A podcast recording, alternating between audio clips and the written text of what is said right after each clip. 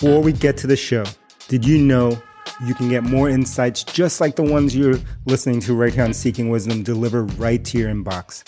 Sign up to get my weekly newsletter. It's called The One Thing at drift.com/DC.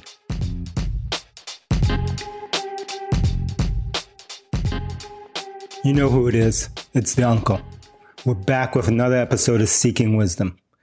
This episode, we're going to talk about something I get asked a lot about. It's called undeniable shifts. So I'm often asked why I started Drift when I started Drift.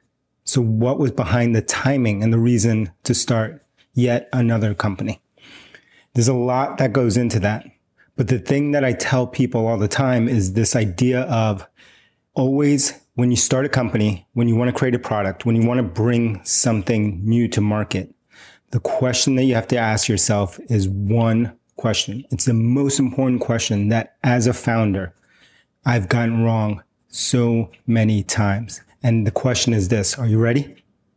Why now? That's it. Why now? It's the most important question that you ask. And that's the idea behind this undeniable shifts. So for me, when I think about starting a company and why I started Drift when I did, it first started with this idea of why now.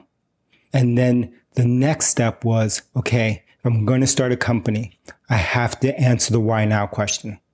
And the easiest way I found to answer the why now question, the only way actually that I found to answer the why now question, is this idea of an undeniable shift, a massive change in our world. Sometimes I call these megatrends. So megatrend.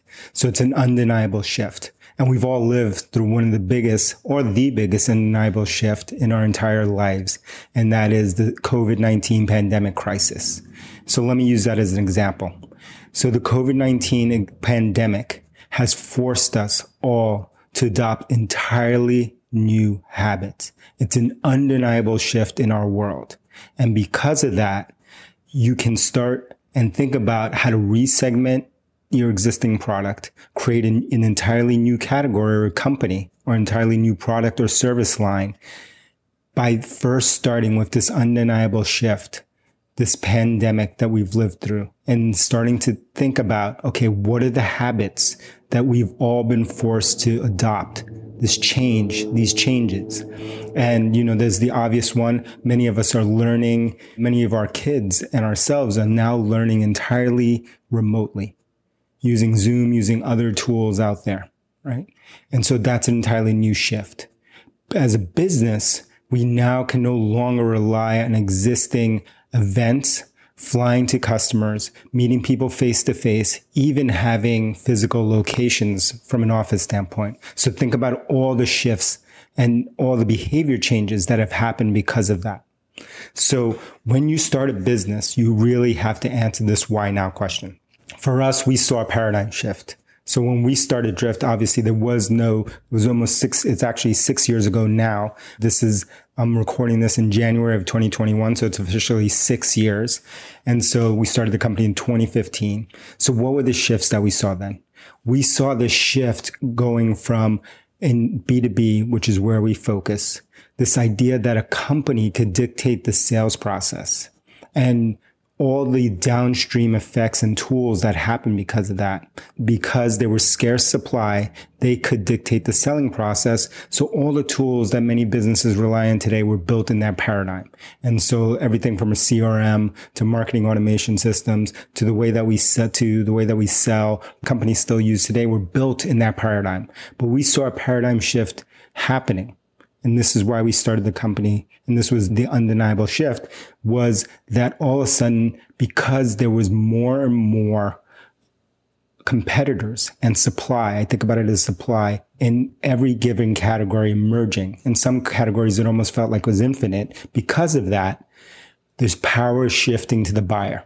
So it went from the company to the buyer. And when that happened, we thought to ourselves when starting the company, all the tools that our businesses use to sell and market, to get new customers and retain existing customers, would have to change. That was the massive undeniable shift that we were living through.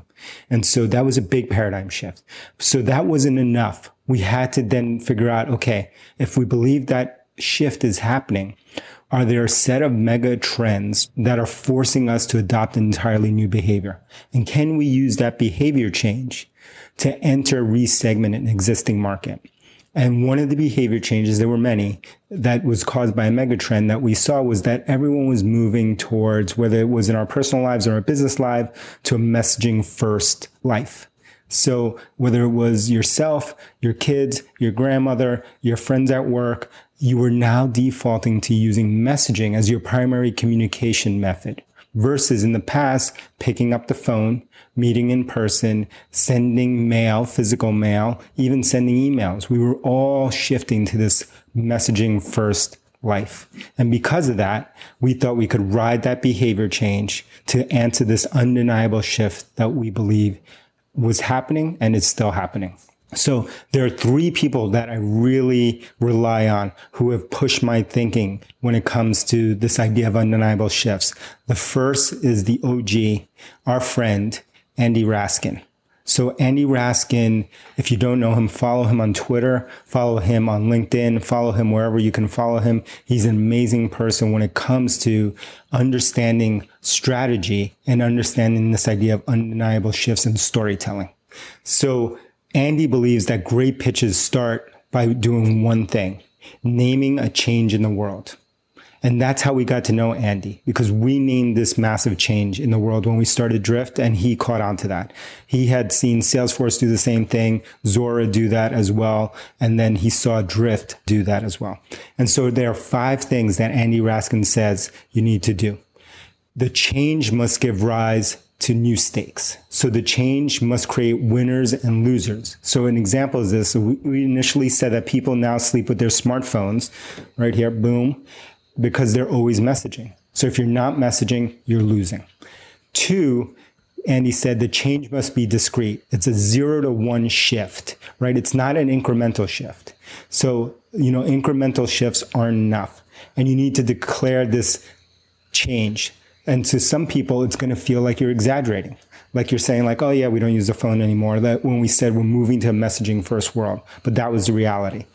This idea of this finality opens up people's minds to this possibility that the rules of the games have changed fundamentally, but permanently.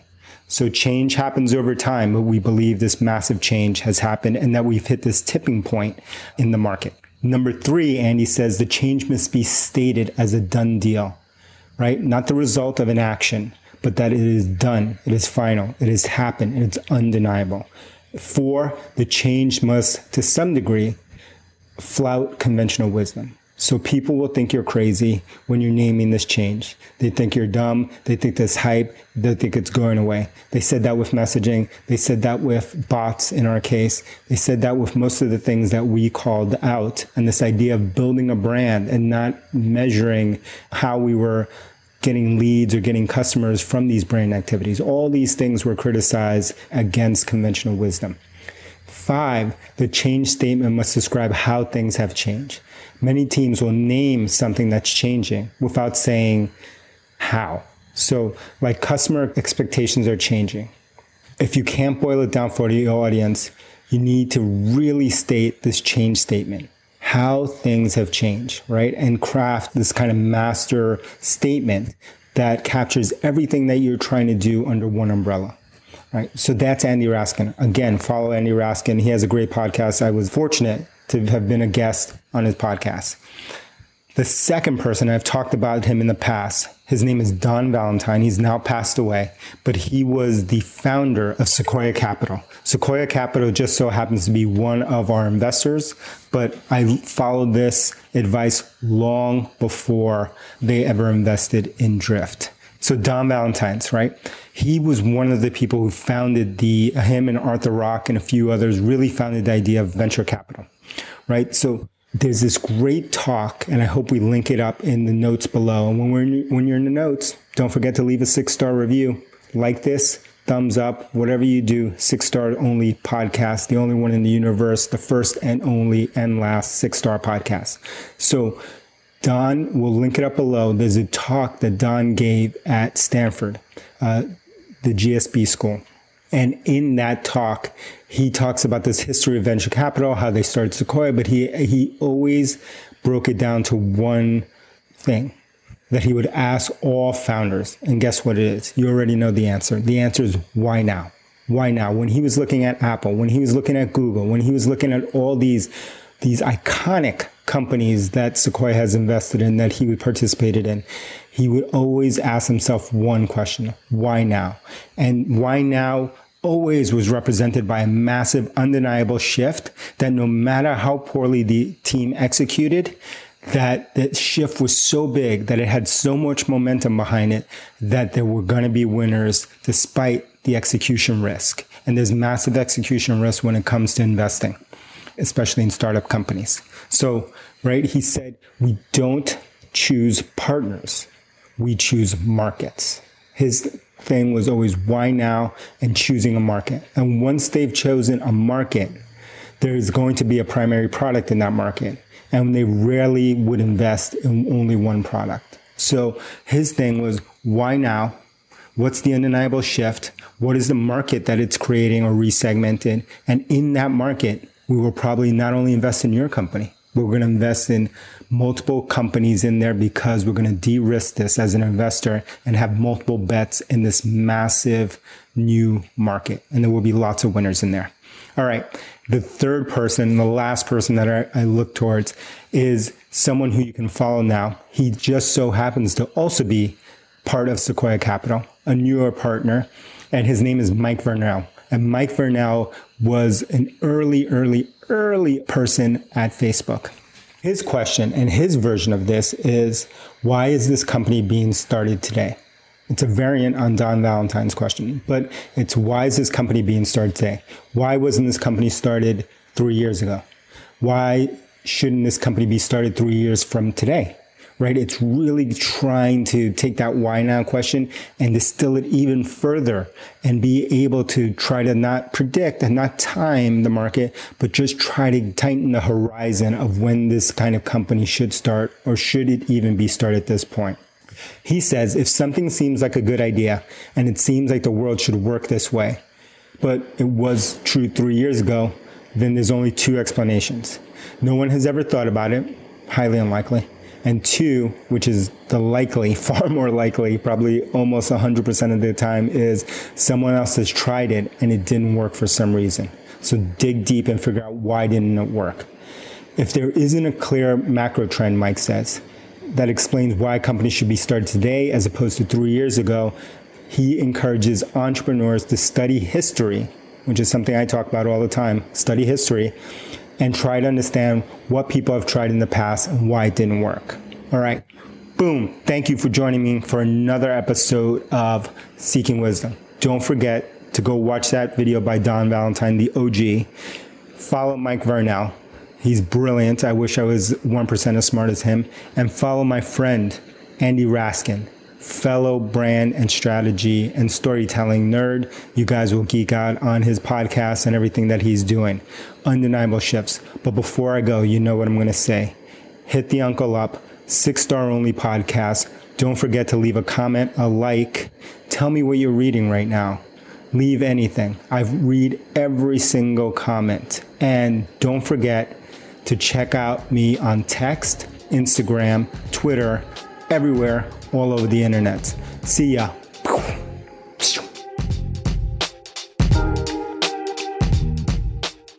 Let me know what you thought of this episode by texting me at 1-212-380-1036. Again, 1-212-380-1036. Now, if you're looking for more leadership insights, sign up for my weekly newsletter, The One Thing, at drift.com/DC. Every week, I'll share a habit, tool, or mental model that's helping me reach my goals. Hope to see you there. Text me, hit me up.